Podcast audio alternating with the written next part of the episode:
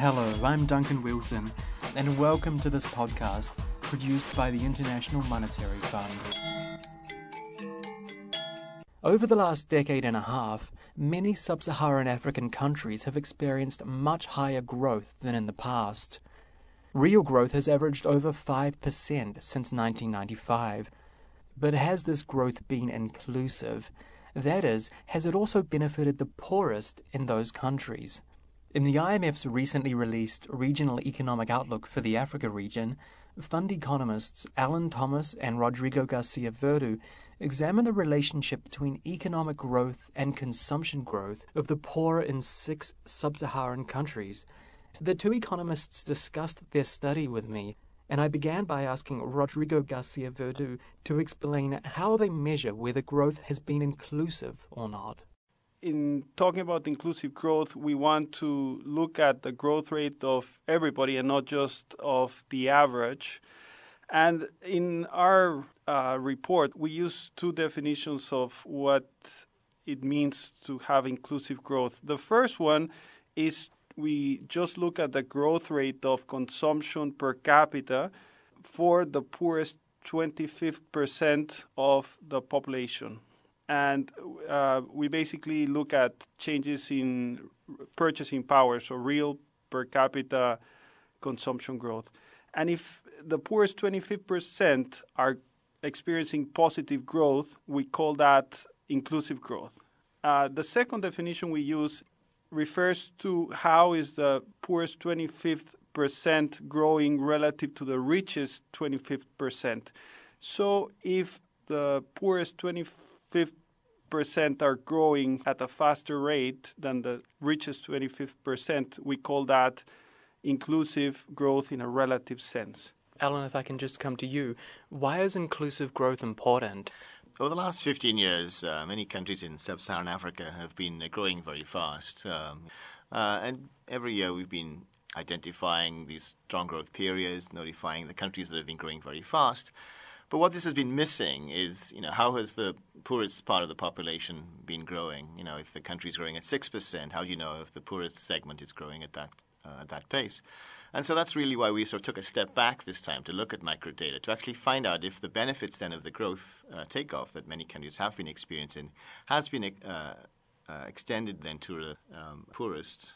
Now, you also looked at Cameroon and Uganda, two of the six countries. So, Cameroon, it's a low growth country. Uganda's that's high growth. How do those two countries compare? What did you find about poverty alleviation there and about inclusive growth? I think the case of Uganda illustrates what would be the ideal pattern of growth in which the economy is growing at a very high rate, but also inequality is at the same time uh, decreasing because the poorest uh, segments of the distribution are growing at a faster rate than the average and than the richer. So this is uncommon. The, the norm is actually that growth is accompanied by increases in inequality. What explains the positive growth among that lowest quintile, that lowest fifth in those two countries? Uh, employment growth in agriculture, especially in rural agriculture, was a key uh, indicator of the countries uh, where the poorest actually grew fast.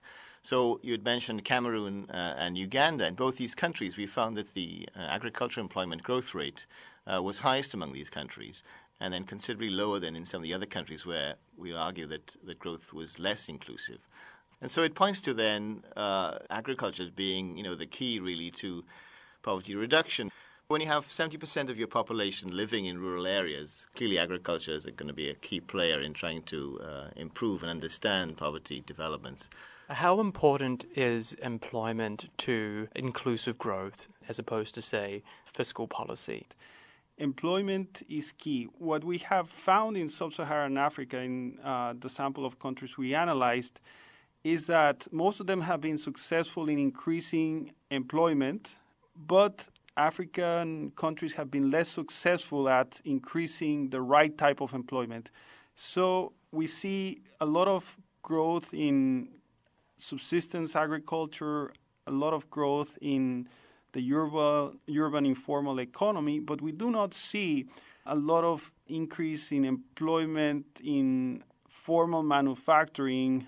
And this is a key difference between sub Saharan Africa and the experience of East Asian countries, where East Asian countries like Vietnam and Cambodia were able to move a lot of these workers from rural salaried employment as well as uh, self employment into jobs in industry, both in construction, but more importantly in manufacturing. So that's something that is missing in Africa. So there is employment growth, but not necessarily the type that we have observed in other regions.